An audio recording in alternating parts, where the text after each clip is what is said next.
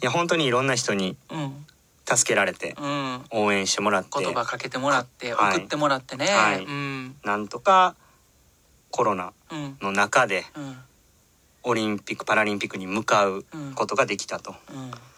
いやーでもその中でもね、うん。こう2人の中で結構揺れ動く部分ってあったじゃないですか。ありましたうね、ん、なんかいまいち水泳にお互い向いてないなみたいな。ああはいはいはいで自分もそんな向いてないくせに柴谷さんに対してもっと情熱的にやってくださいよとか なんか振り返るとめちゃくちゃなこと言ってたなとかねありましたけども、うん、なんかこの環境のねうん。変化で競技自体を続けるという難しさもいっぱいあったじゃないですか。うんうんただこうラジオトーク含めうんうん。たくさんの仲間と出会ってうん同じパラスイマーにいっぱい助けられましたね。そうですね。うん、なんか誰かそのパラスイマーとのエピソードとかってあったりします？いやもうそらパッと出てくるの木村敬一選手ですね、一緒にね。うん。あのラジオトークの中で「そう。あつぽじ」っていう番組をそうそうそう。3人でやらせてもらってますけどうん。彼ですか？はい。はい、うん、彼はね明るいんですよね。そうですね。うん。はい。全盲の全盲のパラスイマーなんですけれども、まあ金メダルに、まあ、一番近いというふうにねはい。言われてる選手ですけれども、生まれた時から目が見えない選手で。うん。でそれでもねうん。こうバタフライを泳いでる姿っていうのは、うん。僕たちが見ても素晴らしい。うん。綺麗な泳ぎで泳ぐんですよね。そうですね、うん。なんかエピソードというよりかは、うん。もう本当にあの木村選手の話になるんですけど、まああの生まれつきはい。全盲ということで、はい。まあ本人の話の中で、はい。そんな不自由不自由を感じたことがはいはないいとかね、はいはいはい。あとその泳いでる中で、はい。練習の中でね、はい。えー 50m プールで練習してて、はい。で 15m で種目を切り替えたりとか、はい。25m で種目を切り替はいえたりとか、はい誰の合図も音もはい。なしにはい。パッと切り替えたりするから、はい。その空間認識の能力とかはいはい。すごいなとか、そうですね。だからびっくりさせられるうん。もう話とか、うん。もうそんなんがすごく多くて、はいはいはい。でまた一緒に練習時間も多かったんで、はい。まあすごくやっぱパラスイマー久保さん以外でってなるともう木村選手のイメージがすごい強いですね。あのバタフライを見たことがないと。うんね見たことがないのにバタフライを泳げると。泳ぎますからね。うん、でやっぱりねそれもす世界が驚愕してるんですよ、でクラスでいうと障害のクラスでいうと S11 が全盲のクラスになるんですけども、そのクラスは結構進行性の病気であったりはい。だからもともと見えてて見えなくなっていったりする人もそのクラスにいるので全く生まれた時から見えない選手っていうのはまあ結構珍しいんですよね。うんうんうん。そんな中あいつのバタフライは何だと。うん。もう世界が驚愕しているという、うん。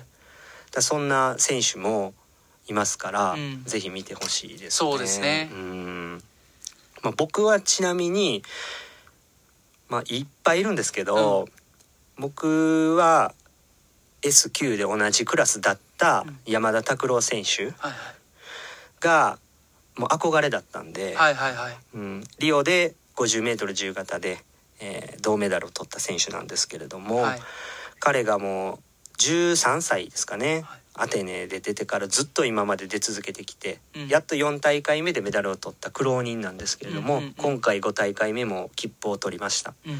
で彼がずっと言ってた言葉があって、パラリンピックのメドレーリレー最終日になるんですけど、うん。それで決勝に残りたい。はい。そういう普段自分の思いを言うやつじゃないんですけど、まあ我々そのいわゆる軽度障害っていうんですか障害が軽い選手が若い選手も育ってきた中でやっとリレーを組めるっていう状況になったんですよね。でその思いがずっと山田選手が頑張ってきた思いがやっとこの東京でつながったと。うんで決勝に残れるかもしれないだから最終日にある日本のメドレーリレー山田拓郎選手が今までずっと頑張ってきたその思いも乗せて僕は日本になんとか決勝に残ってほしいなとうんうんうんいうふうに思ってます。はい残念ながら僕は一緒に出ることはできなかったんですけれどもその彼のねちっちゃい時からずっとパラスイマーとして一戦で活躍してきた彼にねなんとかこう決勝というプレゼントをね、あてあげてほしいなとうんいうふうに思っています。はい。こそっとね神様出てこないで。その時は盛大にね神様バンとね。しっか出てこいよ言うてね。そーっとおるんやなくてもうバーン出てこいってね、まあ、もう呼びに行きますわ僕ももう。後ろからバーンって蹴ってね出しますわみんなの前に。神様を。いやいや。ちょっとあと一人いいですか、はいはいはい。あとね、えー、S11、はい。同じくその全盲のクラスになるんですけど、はい。木村選手と同じね、はい。クラスになるんですけど、富田宇宙はい選手はい。もいてて、はい。あのー彼はですね生まれつきではなくて、そうですね。はい。えー久保さんと同じく健常者から障害者に変わった。でまあ彼は病気でねはい。進行性性のの病気でね。だんだん目が見えなくなっていくっていう病気ですね。はい。でまた彼のその取り組みとか、はい。はい。その水泳と向き合う、はい。病気と向き合うその姿勢も、まあ、すごくパワーもらってて、はい。そうですね。はい、だ僕が教えてる選手も、はい。まあ、中途障害というかその、はい。ね、健常者から障害者になったので、まあ、同じ同じ境遇って言ったらちょっとあれですけども、はい。あの健常者から障害者っていう部分では同じだから、はい。なんかすごくあのーなんて言うんですかえ勉強になることとかがそうですね。僕多かはったです。富田選手からは。同い年でしたし、彼の場合は先にも転職してたんで、うんうんうん、僕もその転転職していざ本当にもう水泳一本でやっていくぞっていうきっかけをもらったのは彼なんで、うん。早くそんな仕事辞めてうん。水泳やれと。うん。彼が背中を押してくれたんで、うん。今こうやって恵まれた環境の中で水泳をすることができている、うん。これは彼の本当おかげなんで。うん。彼もねあのバタフライに出ますしそうですね。はい、はい。自由形も出ますので、はい。そういう選手がねはい活躍するのも当然なんですけど皆さんに知っていただいてうん。見てほしいなっていう。そうですね。もうほんまにその思いですよね。はいむちゃくちゃみんな魅力的なんですようね、ん。もう僕はもう彼らに出会えてうん。この苦しいこのコロナで揺れ動くこの激動の1年をねうん。彼らと一緒に乗り越えたと思ってますから,、はうん、だから僕の気持ちは一緒にあの東京パラリンピックの会場にこっそり行ってますよ。こっそりな。こ こっそりね。っそりな。行ってます。はい。はい。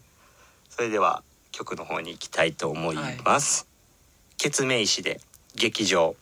この曲聴いたらマジで泣きそうなんですよ。なんかずっとみんなと頑張ってきたこととか思い出しちまうんですよね。ちょっと危ないです今あのパラリンピックがね、うん。実際内定保留まで僕たち行ったじゃないですかそうですね。で、公表されてはいね。2回目の選考会に臨むにあたって、はい。もういろんな思いがもうありすぎて、はい自分の中にもいろんなものを背負い込みすぎて、はい。まあ振り返ると自分で自分を結構苦しめていたというか、うんうんうん追い込まれていたなっていうふうに思いますね。うんうんうんでその中でも内定保留までたどり着いたと。